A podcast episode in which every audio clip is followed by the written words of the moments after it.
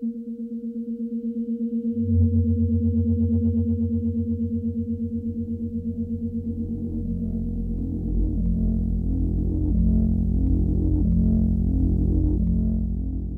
sera Edward non sarebbe venuto. Alice ne era ormai certa. Delusa, allacciò la vestaglia rossa assicurandola con la cintura di sete in tinta.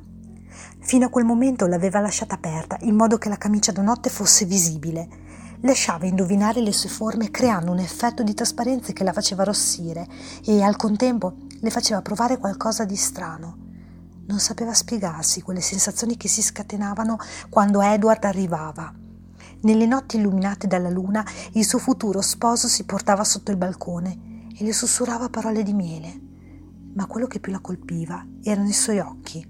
La scrutavano nella penombra, partendo dal basso verso l'alto, ed era come se la accarezzassero, come mani lieve, che le sfioravano la pelle. E lei, lei Alice avvertì il calore salire dal ventre fino al cuore. Lo sentì battere contro il petto che si alzava e abbassava a un ritmo sempre più rapido. Le corse sotto pelle, lungo la gola, verso la bocca da cui ruppe un gemito seguito da un nome. Edward. Sgusciò fuori dalle labbra, rapido come un serpentello spaventato. La vestaglia era ancora aperta sulla camicia illuminata dalla luna. Edward. Lo cercò con lo sguardo, in basso, nel giardino ripetendo più volte il suo nome. Forse, forse le stava facendo uno scherzo. Si era nascosto dietro la salice piangente al fico e da lì avrebbe aspettato una sua distrazione per poi balzare fuori dall'ombra e spaventarla. In fondo, Edward era un burlone. O forse era soltanto in ritardo. Prese tra le mani la cintura. Sì, doveva essere così, era in ritardo. Anche se non era mai in ritardo, quella volta lo era. Ma sicuramente si trattava di una manciata di minuti. E poi lei non lo stava aspettando da così tanto tempo, era solo che la trepidazione d'attesa dilatava la percezione del tempo. Si decise a restare così perché lui potesse vederla e ripeterle quanto fosse bella con i capelli sciolti e la camicia da notte. Alice! Finalmente! Ma dove ti eri cacciato? Lo cercò con lo sguardo affidando il suo nome al vento che si era alzato in quel momento. Edward, dove sei? Alice! La voce proveniva da sotto, ne era sicura ma non c'era nessuno, se non il vento con i raggi della luna che si alternavano alle ombre della notte. E poi una lucciola, una piccola luce accesa come una rivelazione improvvisa e impossibile in quel giardino all'inglese, dove gli elementi artificiali si alternavano a quelli naturali creando un intreccio di suggestioni. Alice si sporse in avanti, sentì il parapetto premere contro il suo ventre e più lei si sporgeva più ne avvertiva la pressione, una stretta protettiva ma rigida, ben diversa da quella che aspettava. Mise a fuoco l'insetto, incerta tra interrogativi che sgusciarono dalle sue labbra sorprese. Una lucciola? A maggio? Ma soprattutto una lucciola qui? Com'è possibile? Chi mai l'avrà portata? Una lucciola?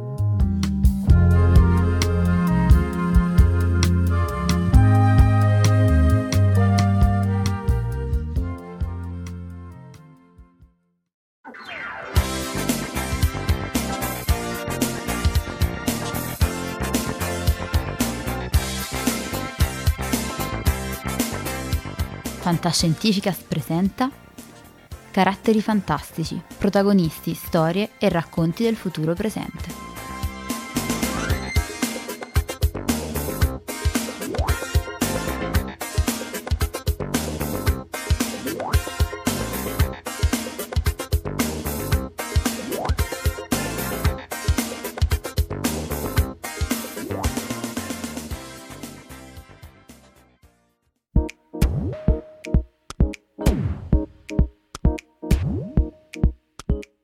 Puntata di Caratteri Fantastici è una puntata un po' particolare perché veramente eh, vorrei fare una domanda ai nostri ascoltatori. Ma siete pronti oggi a saltare nella tana del bianconiglio?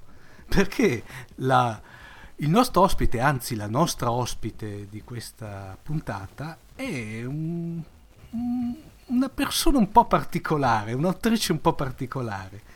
Abbiamo qui con noi eh, Roberta De Tomi. Ciao Roberta. Ciao, ciao a tutti e grazie per l'ospitalità e appunto per l'invito. Beh, fi- finalmente Roberta, è stata un po' travagliata questa puntata, possiamo dirlo, però finalmente ce l'abbiamo fatta. Sì, eh, diciamo che qualche problemino tecnico, ma è stato subito avviato, un po' tra fili e collegamenti vari, ci sono saltata fuori. Grazie intanto. Beh, beh Roberta, beh, nostri, eh, beh, noi siamo pronti come, come, diciamo, come conduttore, come ascoltatore a saltare nella tana bianconiglio, però te sei pronta a entrare nel, nel wormhole di, di Fantascientificast? Sì, sono pronta, quindi vi racconto qualcosa di me, qualcosa del mio percorso. Eh, io mi chiamo Roberta De Tomi, sono nata e cresciuta eh, in provincia di Modena, un piccolo paese, quindi la mia vita è cresciuta in una dimensione un po' bucolica. Adesso non pensiamo alla dimensione eh, troppo arcaica dell'Ottocento, tipo Casa della Prateria, perché no, non pensiamo a questo. Eh, in realtà però la, mh, questa dimensione, quindi la campagna, eh, mi ha aiutato molto, mi ha accompagnata nel percorso di crescita perché ho sviluppato la passione e l'amore per la natura, che tra l'altro nella fantascienza è un tema molto importante, quindi la natura, l'ambiente e le relative evoluzioni. E quindi eh, natura per cui ho da sempre nutrito una, un amore, una propensione molto forti e accanto ho sviluppato anche la passione per la lettura e per tutto quello che era fantastico. Ero una bambina infatti molto fantasiosa e già a otto anni scrivevo storie, principalmente fiabe, perché poi la passione per cose un pochino più tecnologiche è arrivata un po' più tardi.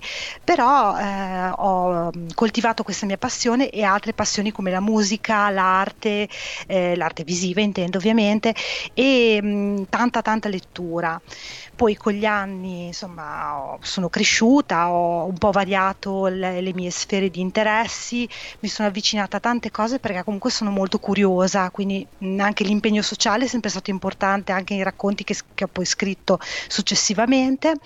Uh, il mio percorso scolastico è stato abbastanza regolare, ho fatto il liceo classico linguistico eh, a Mirandola che per intenderci è uno dei centri che nel 2012 è stato colpito dal terremoto. Mm, sì. Quindi qua insomma è, è, una, è, un evento che resta comunque indelebile eh, nella comunità e successivamente mi sono laureata al DAMS di Bologna eh, all'indirizzo spettacolo. Eh, mol- molto forte la mia passione per il teatro, infatti ho anche fatto dei corsi, eh, mi sono molto avvicinata ai testi teatrali di diversi autori, tra cui i tedeschi sono stati un po' un punto di riferimento. E dopo l'università eh, e il servizio civile eh, ho iniziato a fare la giornalista ho curato una rivista dedicata al biomedicale, che è un comparto molto forte proprio nella zona di Mirandola. Quindi qua ho incontrato un mm. po' la tecnologia, perché poi parlare di biomedicale dal punto di vista giornalistico non è stato proprio facilissimo, no. partendo da una cultura umanistica oltretutto. Quindi eh, ho toccato temi come le nanotecnologie, il rene artificiale, eh, tutte cose abbastanza ostiche inizialmente e che non rientravano tantissimo nella sfera dei miei interessi. Però è stata comunque una bella esperienza che mi ha formato e ovviamente ho continuato a fare la giornalista per diversi anni finché non sono approdata eh, nella cultura, quindi organizzando eventi eh, per diversi enti e associazioni e ho nel frattempo sviluppato il mio percorso di autrice a piccoli passi, partendo da, dalla narrativa più tradizionale mainstream, arrivando poi anche al fantastico. Roberta, scusa, una domanda. Il tuo approccio, eh, semplice curiosità, il tuo approccio al, bio, diciamo, al biomedicale è stato per necessità oppure è stata, se vuoi, anche una scelta? È stata più una necessità, però con il tempo eh, ho trovato molti aspetti interessanti di questo ambito, proprio perché essendo una persona molto curiosa, ho trovato delle tematiche molto interessanti perché inevitabilmente ehm, con il biomedicale ho toccato anche questioni come la natura, anche mm-hmm. qua è tornato la questione della salute, la salute della collettività, perché eh, a Mirandola eh, ci sono mh, dei centri che lavorano in questi termini e anche dal punto di vista dell'innovazione, della sperimentazione eh, hanno un occhio di riguardo, eh, ovviamente in collaborazione con il Polo Universitario di Modena. E effettivamente questa esperienza, ripeto, mh, è nata un po' in sordina e forse le, i miei obiettivi erano altri, ma mi ha dato molto e tutto quello che è formativo eh, può essere interessante, soprattutto per chi vuole lavorare nella scrittura. Mm, interessante questa cosa qua, nel senso cioè è una passione che se vuoi praticamente ti arriva è nata da necessità, però pian piano si è trasformata in una passione vera e propria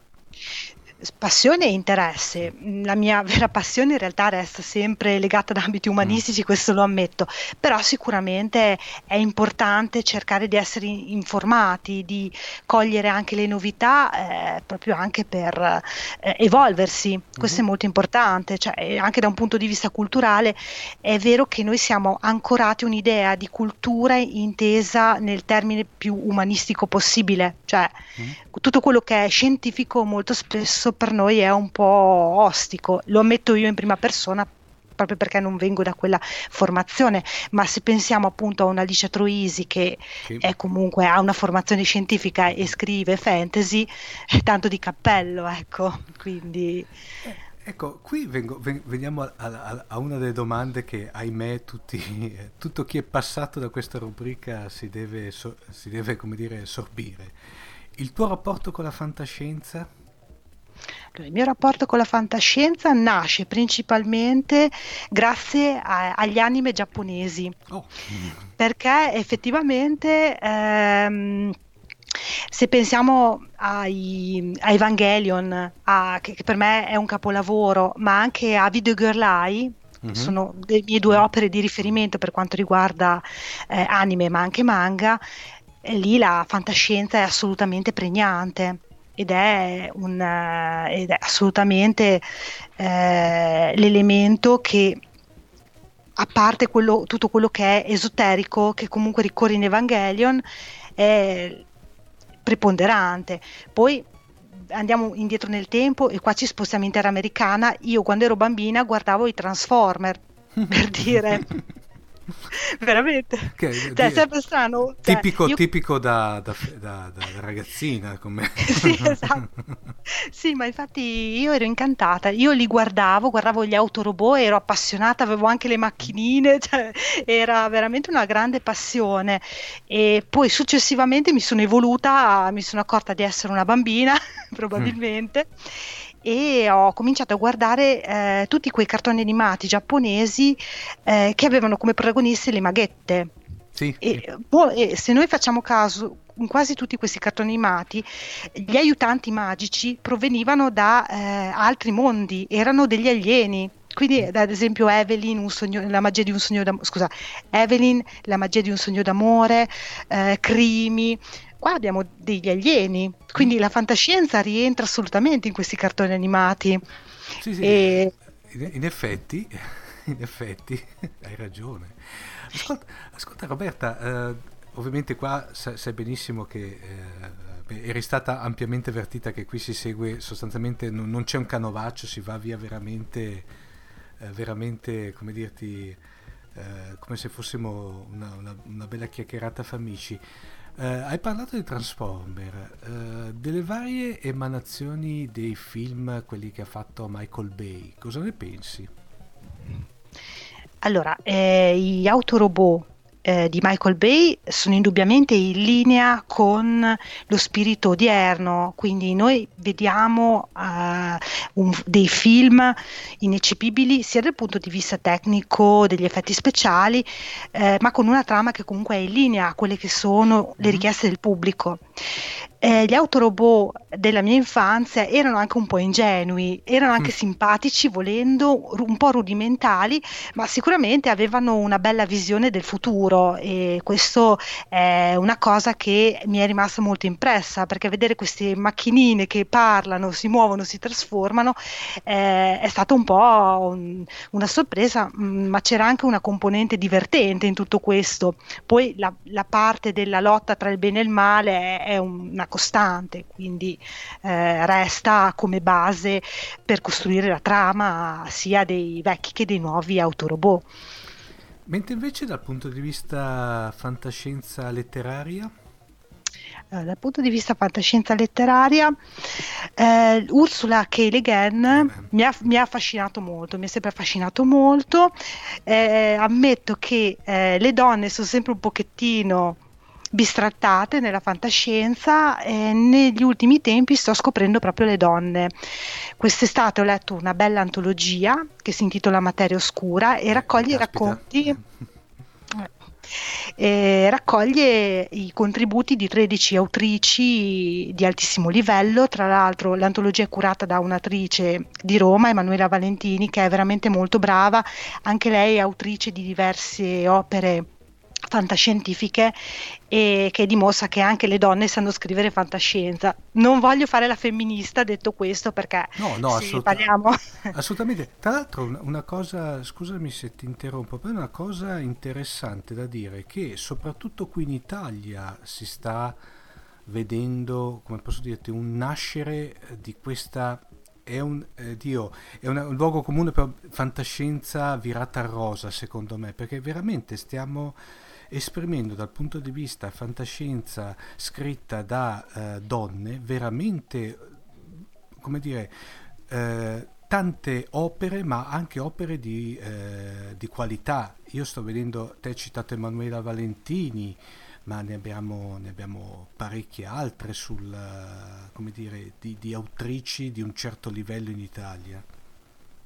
Sì, è vero, eh, appunto citato Emanuela Valentini, ma eh, ci sono autrici un po' crossover Avevi intervistato Elena Mandolini che anche sì. lei ha, fa un po' questi crossover di fantasy, Bella in Bestia ne è un esempio, sì. però anche un'autrice che sto seguendo, Laura Scaramozzino, è molto lanciata, è abbastanza giovane ma oltre ad essere una, un'ottima autrice è, sta andando bene, sta lavorando a delle prossime uscite editoriali, la stavo proprio seguendo su Facebook mhm. prima mm-hmm. e effettivamente ha fatto questo annuncio, ma anche un'Alexia Bianchini che è da alcuni anni anni presente eh, nell'editoria, un ottimo edito tra l'altro, e anche lei ha partecipato a Materie Oscure, è, è notevole eh, sia per produzione che per penna.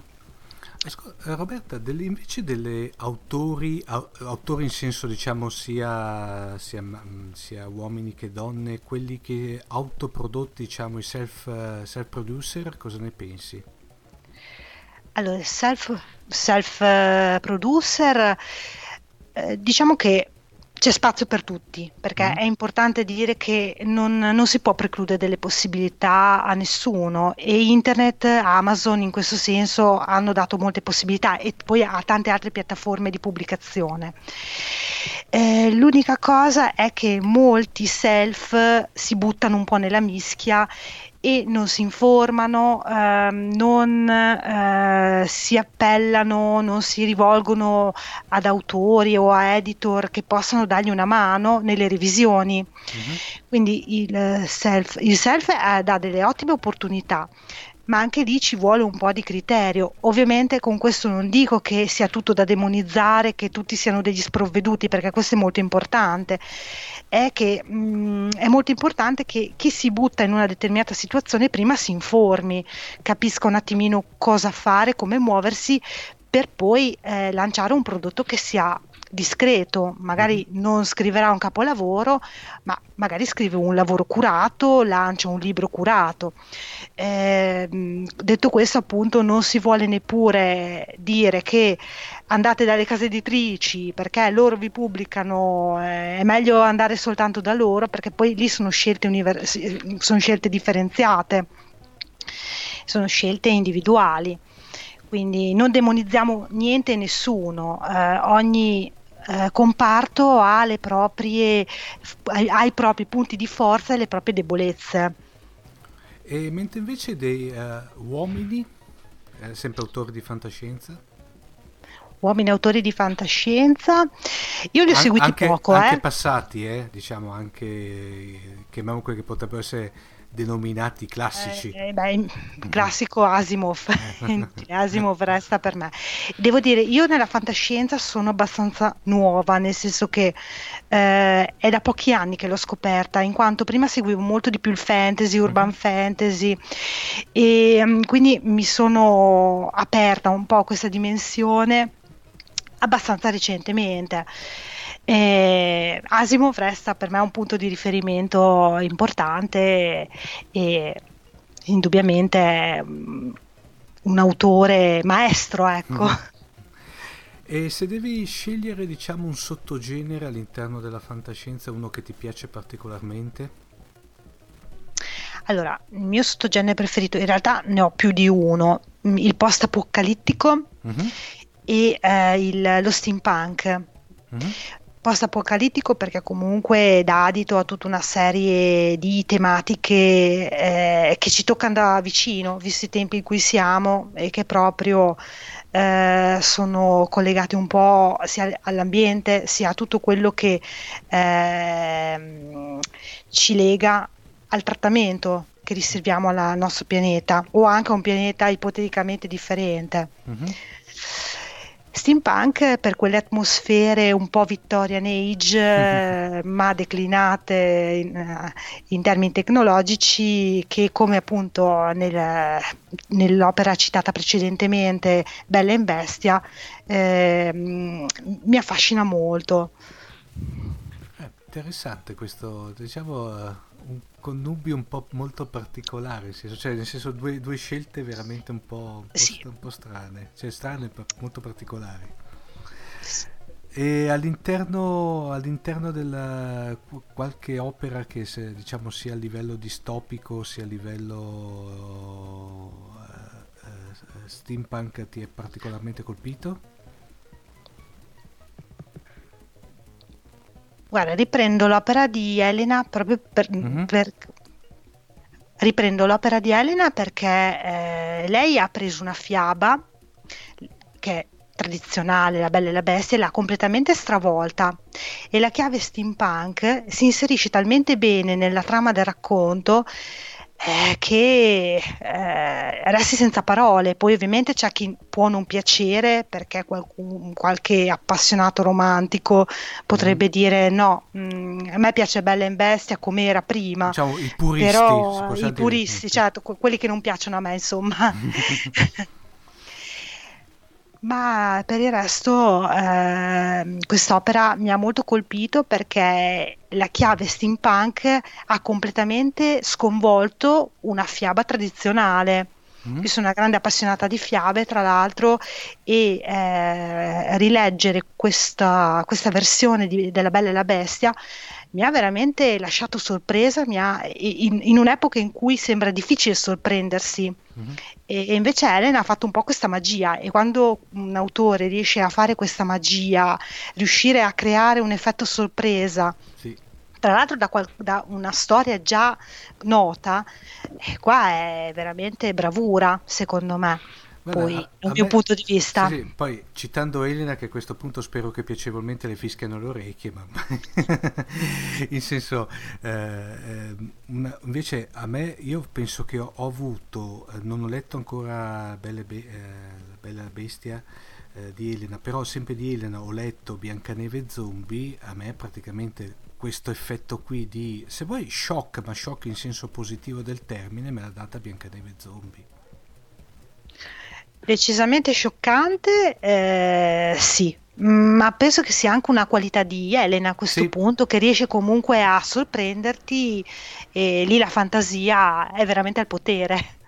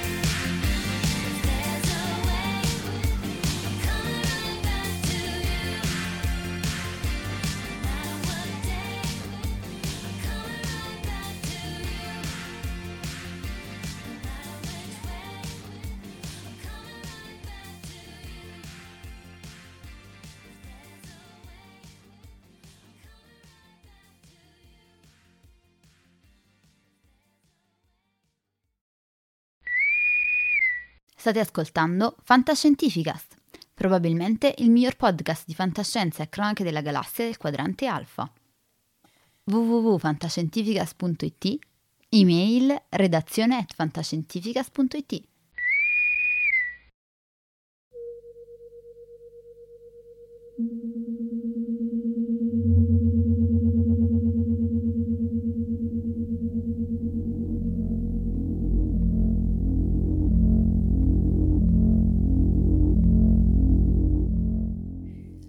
Alice, salvaci. Trova la chiave, tu ce l'hai, salvaci, salvaci. Soltanto tu puoi portare la luce del sole e della luna, che affilati possono tagliare la testa alla perfida sfortuna.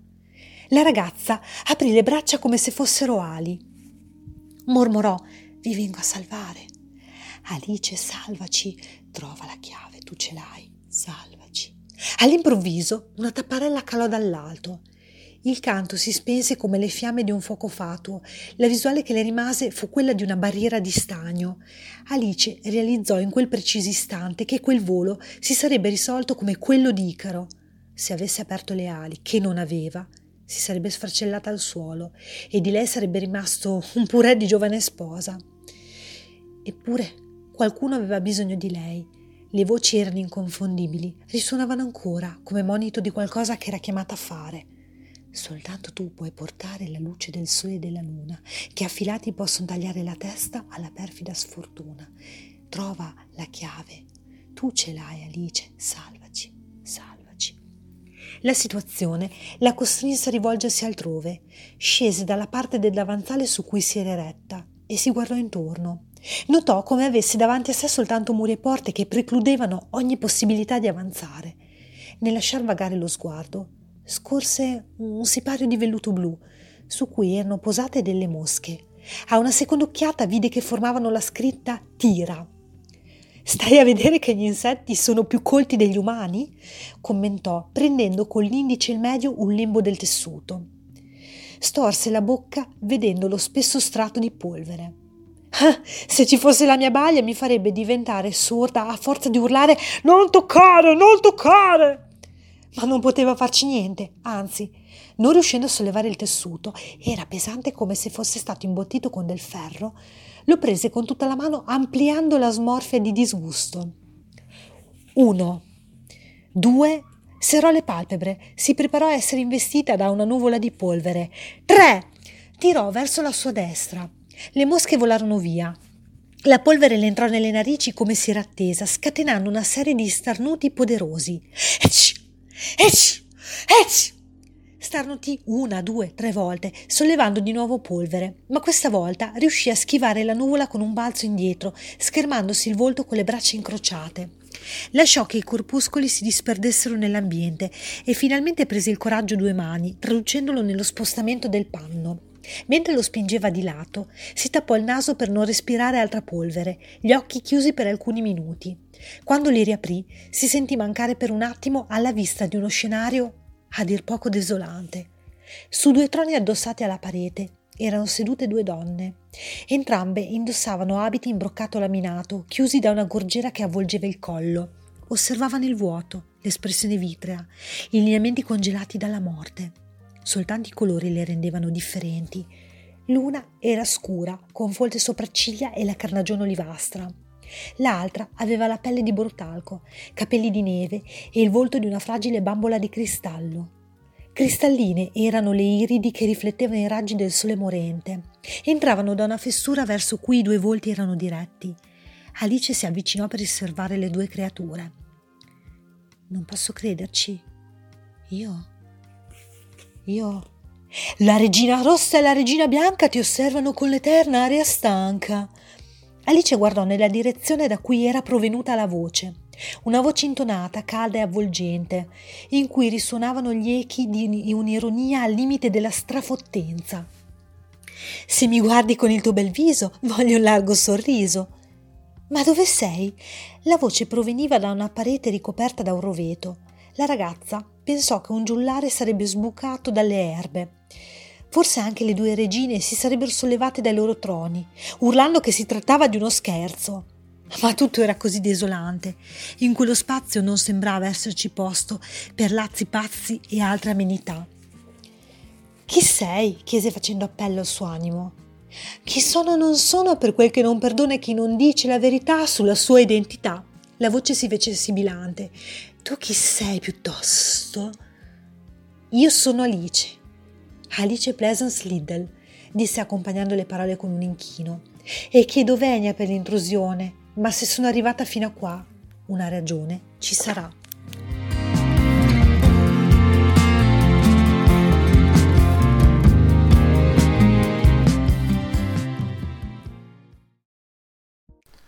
E invece la Roberta autrice?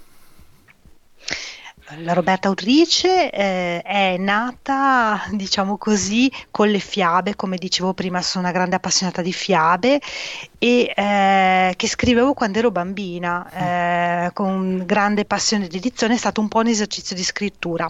Queste fiabe ovviamente sono sempre rimaste nel cassetto e mh, ferme lì, immobili. e poi con gli anni sai, ci si perde un po', poi ehm, nell'adolescenza non pensavo neanche più di fare la scrittrice, leggevo, ero un pochettino più distratta, ma ehm, non avevo proprio più l'idea puntata su questo obiettivo, ero un po' confusa diciamo. Poi all'università, grazie anche a un'insegnante molto brava di letteratura tedesca, ho ricominciato ad appassionarmi anche alla scrittura, oltre che vabbè, i, libri erano già comunque una passione. E così ho cominciato a scrivere e eh, nel 2006 eh, è uscita quest'opera, uscì questo libro che ormai è fuori edizione, Ragazza Postmodern, eh, che è stato più un esercizio di scrittura come tanti altri eh, del passato, ma ehm, importante perché trattavo il tema della depressione, quindi su, eh, su una ragazza che doveva affrontare un po' un, questo percorso eh, abbastanza doloroso, ma allo stesso tempo ehm, capace proprio di tirar fuori la forza che era dentro di lei. Eh, successivamente ho partecipato a dei concorsi con alcuni racconti, anche un po' fantasiosi. Mi sono piazzata eh, bene presso alcuni concorsi locali e nazionali il vero lavoro di autrice è iniziato nel 2012 dopo quel famoso terremoto perché ho cominciato a scrivere alcune cose collegate proprio all'evento. Eh, sono stata co-curatrice insieme al poeta modenese Luca Giglioli di un'antologia solidale proprio a tema terremoto, ehm, La luce oltre le crepe, che ha visto la partecipazione di oltre 30 poeti da tutta Italia e qua ho anche conosciuto molti autori del genere fantasy e fantascienza che si sono cimentati nella poesia proprio per ehm, raccogliersi intorno a un progetto che aveva delle finalità nobili, raccogliere fondi per le biblioteche danneggiate dal sisma. Eh, in seguito ho lavorato su alcuni racconti, su un manuale di seduzione, come mm. sedurre le donne per Autu Edizioni. E poi, vabbè, saltando un attimino, sono arrivata alla realizzazione di alcuni racconti di fantascienza per scritture aliene. Mm. Questo proprio nei tempi più recenti. Eh, Scritture Aliene è una serie di antologie che vede la partecipazione di nomi di un certo livello e, ed è a cura di Vito Entrona. Tra l'altro, mh, nei, tra i vari nomi, tra tra i vari nomi eh, troviamo dei premi Urania, mh, dei, eh, degli autori Mondadori, quindi non nomi di, di, di primo pelo, ecco. Un certo livello. E, eh, sì, sì, proprio poi tutte le antologie sono molto ben curate. E, mh, sì, io f- probabilmente sono l'ultima arrivata no. in questo contesto. No, scherzi a parte, comunque, eh, Vito Introna mi ha chiesto di prendere parte a questi progetti e sono state esperienze veramente molto belle perché è stata anche un'occasione per come sempre avere un confronto con un editor, eh, parlare di fantascienza e tutto quello che appunto eh, concerne la realizzazione del, del racconto eh, ovviamente non sono mancati momenti di contrasto. Eh, tra i racconti uno trattava il tema eh, della mh, mm, disabilità, quindi mm. eh, la disabilità, eh, infatti la disabilità eh, ai tempi di una, di una sorta di, detta, di dittatura la disabilità ai tempi di una sorta di dittatura che cerca di sterminare i disabili appunto e quindi questa ragazza cerca di affermare i propri diritti, il diritto ad amare principalmente perché ovviamente eh, il diritto di amare è qualcosa che resta ancora un tabù ancora oggi per i disabili e mh, mm, questa ragazza ha avuto la fortuna di essere preservata dallo sterminio perché è di un'intelligenza superiore e ha messo a punto un brevetto e, quindi è comunque una eh, creatura utile a questa società senza scrupoli. Ovviamente però lei non, non ha dei diritti perché eh, la preservano da una morte certa in quanto disabile proprio perché è, ha un'intelligenza superiore alla media e porta un vantaggio alla società, però non può avere dei diritti. Quindi questa è la crudeltà dell'essere umano che viene rappresentata spesso nei racconti fantascientifici. A volte i robot risultano quasi migliori degli esseri umani. Sì. Uh, sono più umani. Sono più esatto. Umanità. E sì, un altro racconto che ho scritto tratta invece del caso amicizia, perché io sono sempre stata molto interessata tra tutte le questioni al, agli alieni, quindi agli omini vari che eh, nostra, eh, il nostro immaginario collettivo eh, si dipinge di vari colori, varie forme, che poi in realtà ci sono diversi, eh, diverse tipologie di razze aliene e mh, appunto il caso amicizia eh, viene un po' ripreso e ci dimostra ancora una volta che noi esseri umani abbiamo ancora molta strada da fare ne, nei termini proprio dell'evoluzione spirituale, cosa che secondo alcune teorie aliene, poi vabbè parliamo di, di cospirazione o meno, eh, qua mh, mm, sospendiamo il discorso. Siamo, però siamo su, su fantascientifica sta anche. Ecco. Eh sì, sì, infatti. Poi vabbè, no.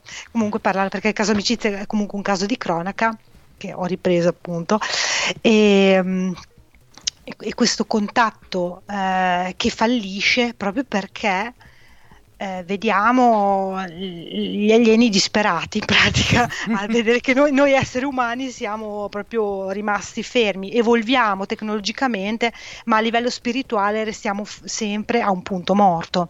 Questo è un po' il concetto anche che eh, ho espresso nel racconto, ma che si esprime anche nella vicenda del contattismo di cui ci, ha, ci hanno parlato anche le cronache del passato proprio a proposito del, di questo incontro tra esseri umani, proprio in quel di Pescara e appunto queste entità aliene superiori che cercavano appunto di entrare in connessione con gli esseri umani, ma poi sono andati via perché hanno visto che gli esseri umani non ce la potevano fare, questo concetto.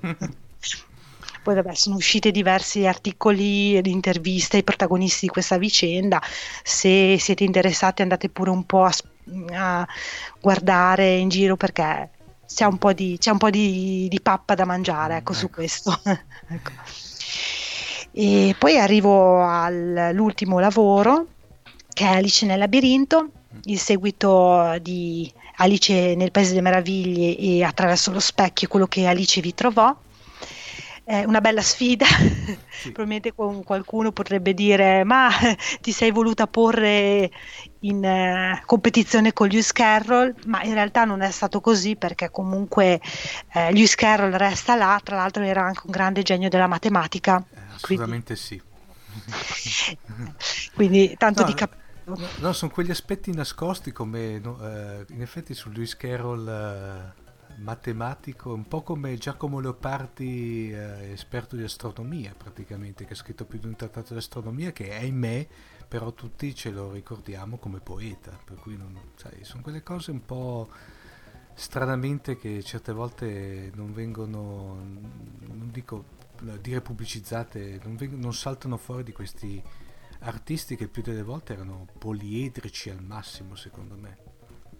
Assolutamente, erano poliedrici eh, e per loro la cultura appunto non si fermava a un blocco unico di nozioni. Esatto, brava, brava. brava. Eh.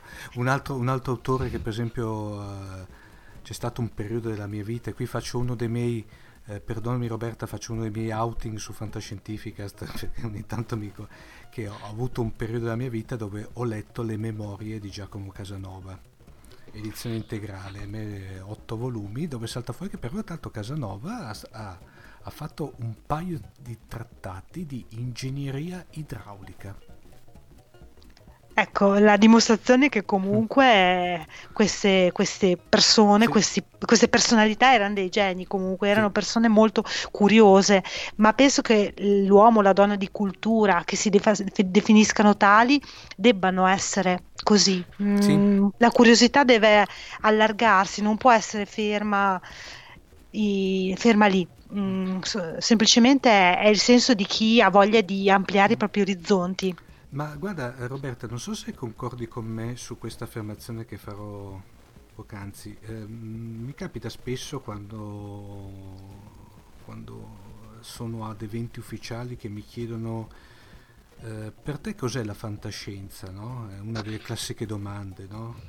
L'altra è se credo in Dio, ma su questa è inutile che parto con eh, pipponi eh, filosofico, spirituali, religiosi, eh, del tutto personali. Però più che altro è la prima delle domande. Io spesso e volentieri la, la risposta che do è per me la fantascienza è un qualche cosa per aprire ed espandere la mente. Non so se te concordi con, con questa affermazione.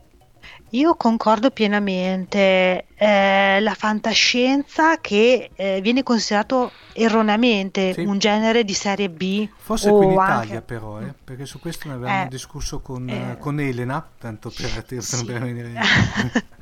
sì, sì, no, eh, effettivamente parlo poi del contesto italiano, ma qua in Italia secondo me c'è proprio un problema di schematismi eh, da un punto di vista proprio del, eh, dell'arte, de, di, delle discipline artistiche, eh, quando si cerca di mettere qualcosa di nuovo, probabilmente c'è un retaggio accademico o critico molto forte che mm. porta mm. a queste chiusure. Mm, penso che sia una questione proprio di retaggio e anche di un'elite culturale che è abbastanza radicata e arroccata su delle posizioni che restano quelle. Tant'è che se noi vediamo anche senza nulla togliere o, o eh, senza nulla togliere premi strega hanno eh, una determinata eh, struttura tutti i romanzi del premio Strega, quindi eh, tendenzialmente trattano determinate tematiche, sono molto tradizionalisti, eh, difficilmente vedi una rottura di schemi. Quando, quando, hanno provato a candidare delle opere un pochettino fuori dal coro non, non, non hanno mai ottenuto dei risultati, perché resta sempre il romanzo mainstream di impianto tradizionale e quello viene considerato comunque al top di tutto e tutto quello che è genere mm, non, cioè, è proprio evasione, è visto come qualcosa che non ha questa nobiltà di tematiche quando invece fantasy, fantascienza sono tutti generi che permettono di eh, toccare tematiche eh, andando un po' oltre la visione sì. quotidiana. Sì. È quello il punto. Beh, guarda Roberta, eh, su questo del fatto della fantascienza, io, ehm, detto in una recente conferenza di uno scrittore cinese, eh, ha illustrato proprio il fatto che anche in un paese che uno non direbbe mai, vuoi per retaggio storico, culturale, come la Cina, anche lì la fantascienza sta, prima di tutto viene, eh, è stata elevata ad un genere né più né meno con lo stesso eh, retaggio e, di, di, di, dei generi diciamo canonici della letteratura, ma poi soprattutto viene anche incentivata. Lì sì c'è anche il discorso che la fantascienza viene utilizzata spesso e volentieri dai scrittori per, come metafora eh, della situazione politico-sociale cinese, però eh, è vero anche che lo Stato incentiva sotto vari aspetti la fantascienza proprio come genere letterario d'avanguardia, quello che può raccontarci dove arriveremo, cosa faremo. E effettivamente un paese come l'Italia con una certa storicità eh, a livello, una certa storia a livello letterario, sembra fin strano che non riesca a recepire questo genere come un genere con lo stesso detto, paritetico a, agli altri generi. Ecco, è un peccato veramente. Ma io credo che ci sia anche una, un problema da parte delle case editrici, mm. perché mh, senza, ripeto, senza essere polemica, eh, thriller e giallo vanno alla grande, ovviamente pubblicano soltanto di quello, que, quel genere tira e va bene, però eh, anche da parte delle case editrici a fronte di tantissimi fermenti, vediamo anche su Delos Digital piuttosto che su eh, autori self, ma eh, c'è un fermento immenso e a volte eh, il rischio potrebbe valere la candela perché ci, noi abbiamo veramente eh, autori, autrici di livello e la fantascienza potrebbe essere un interessante eh, genere da proporre. O forse è troppo pericoloso perché fa riflettere?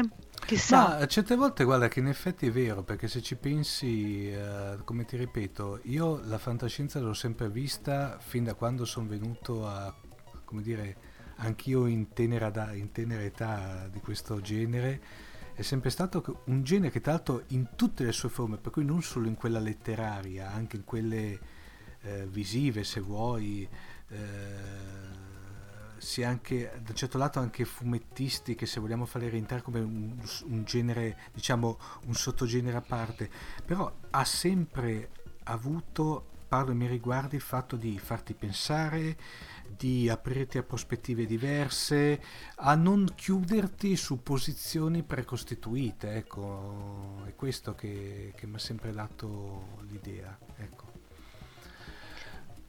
Non so se sei d'accordo.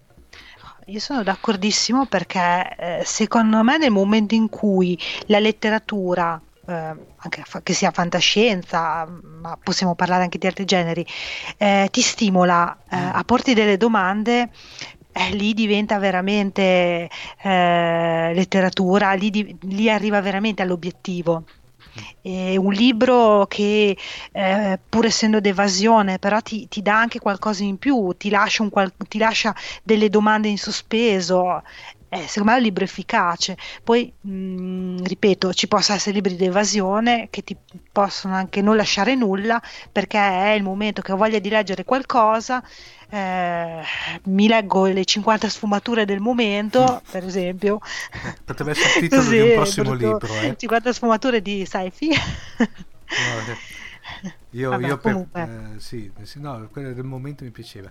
Invece, eh, Roberta, ritornando a Alice nel labirinto, eh, parlaci un pochino di più perché eh, secondo me è, è, è un'opera che vale veramente la pena. Alice nel labirinto eh, nasce appunto come seguito dei libri che avevo citato prima di Lewis Carroll e troviamo un'Alice più grande, eh, un'Alice composta e che segue i dettami della società vittoriana però non troviamo elementi steampunk in questo mm. romanzo, mm. questo lo dico, ma troviamo personaggi bizzarri e tutta una serie di situazioni in cui Alice si trova coinvolta e che la metteranno a dura prova. È molto più vicino all'attraverso lo specchio. Eh, perché comunque c'è una componente introspettiva molto forte. Eh, accanto ho voluto lavorare molto sul linguaggio, tant'è che troviamo indovinelli, enigmi, ma anche una forte elaborazione, mm. eh, perché lo stesso Lewis Carroll si dilettava con la lingua e quindi io ho cercato non di imitarlo, ma di dare una mia versione a partire poi da quello che era il rapporto eh, tra eh, lo stesso autore e l'Alice è veramente esistita perché Alice è veramente esistita, ha nome e cognome, è Alice Pleasance Liddell e in questo romanzo prende vita la mia idea di Alice Pleasance Liddell, eh, quindi una ragazza che eh, cerca l'amore ma cerca anche la libertà perché ovviamente questa ragazza si trova in un'età di passaggio in cui deve affrontare delle situazioni molto particolari. Eh, 18 anni, solitamente ci si sposa, ma c'è un ma. Mm. E da questo ma poi scaturiscono tutti gli eventi che sgorgeranno sì. e la porteranno via, la trascineranno via eh, finché non accadrà quella che è accadrà quello che è il compimento della sua missione, perché avrà anche una missione da compiere. E, e qui ci fermiamo perché troppi spoiler dopo. Esatto, evitiamo. evitiamo, evitiamo. Roberta, se qualcuno dei nostri ascoltatori volesse seguirti, quali sono i canali, ecco, chiamiamoli così? Mi potete trovare su Facebook in quanto ho una pagina autore, autrice anzi, Roberta De Tomi, oppure come profilo privato Roberta Mab De Tomi. Eh, io ho anche un blog dove scrivo un po' i miei appunti creativi ed è lapennasognante.blogspot.com e infine mi potete trovare anche su Twitter come La Penna Sognante, sempre su Instagram stesso nome. Ok, comunque tutti questi riferimenti poi li daremo, li indicheremo nelle eh, show notes di questo episodio. Bene Roberta, come hai visto è andata bene sostanzialmente, dai. No, no, sei stato bravissimo, tu, eh, bellissime domande. Eh dai, era, era veramente la, una chiacchierata eh, dovuta. Direi, guarda Roberta, grazie ancora di essere, stati, di essere stata sui nostri feed, uh, spero magari in un futuro di averti ancora ospite. Tanto, molto, come, molto volentieri. Come grazie. dico, quando vuoi basta ci mettiamo d'accordo, i nostri, dire, i nostri microfoni sono sempre aperti. Grazie. Uh, un caro saluto da Omar Serafini. Un saluto da Roberta De Tomi e un bacio a tutti. Ciao e alla prossima. Ciao ciao.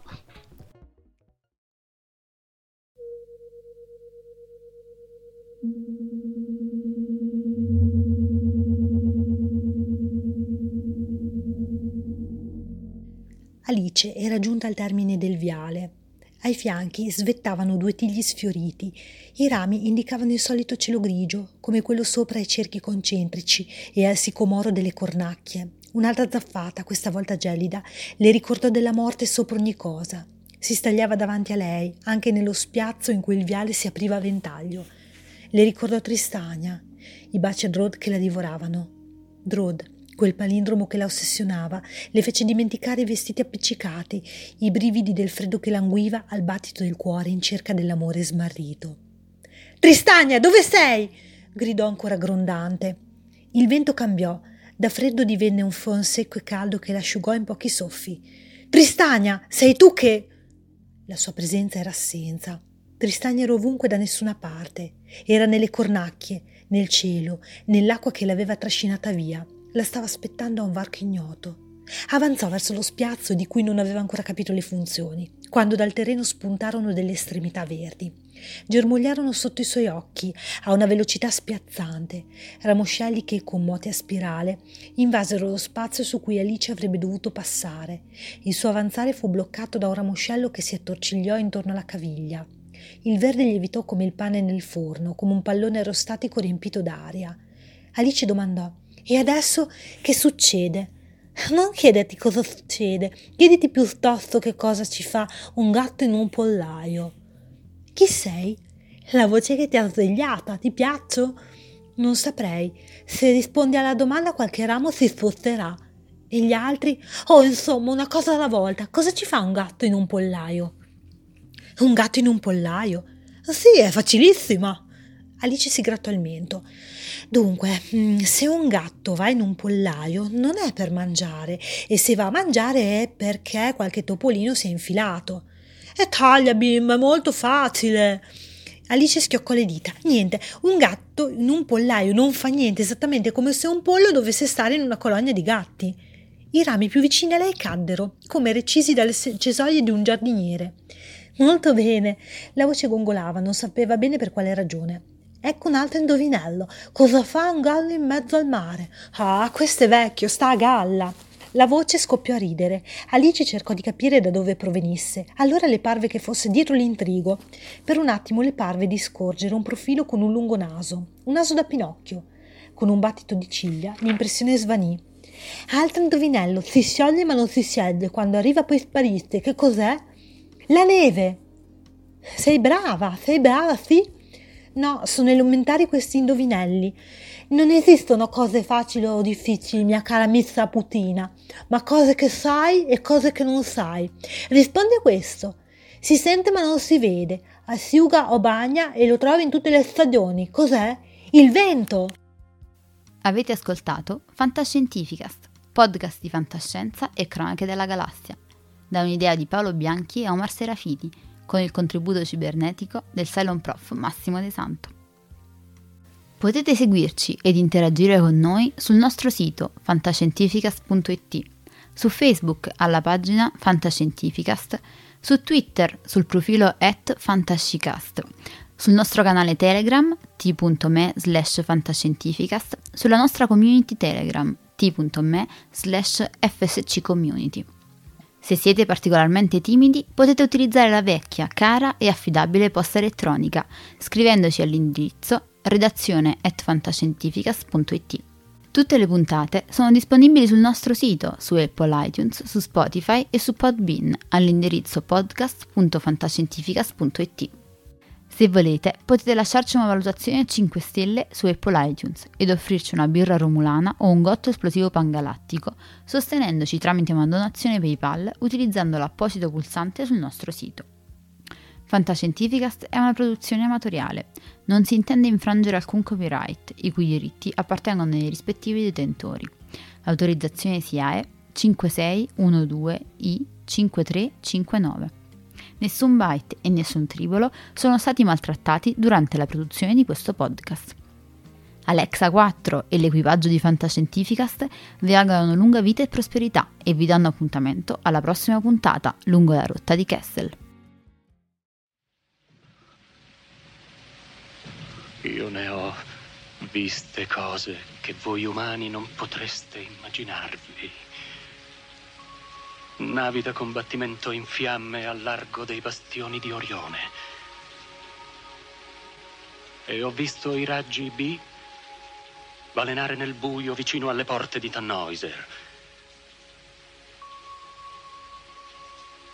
E tutti quei momenti andranno perduti nel tempo come lacrime nella pioggia. È tempo di morire.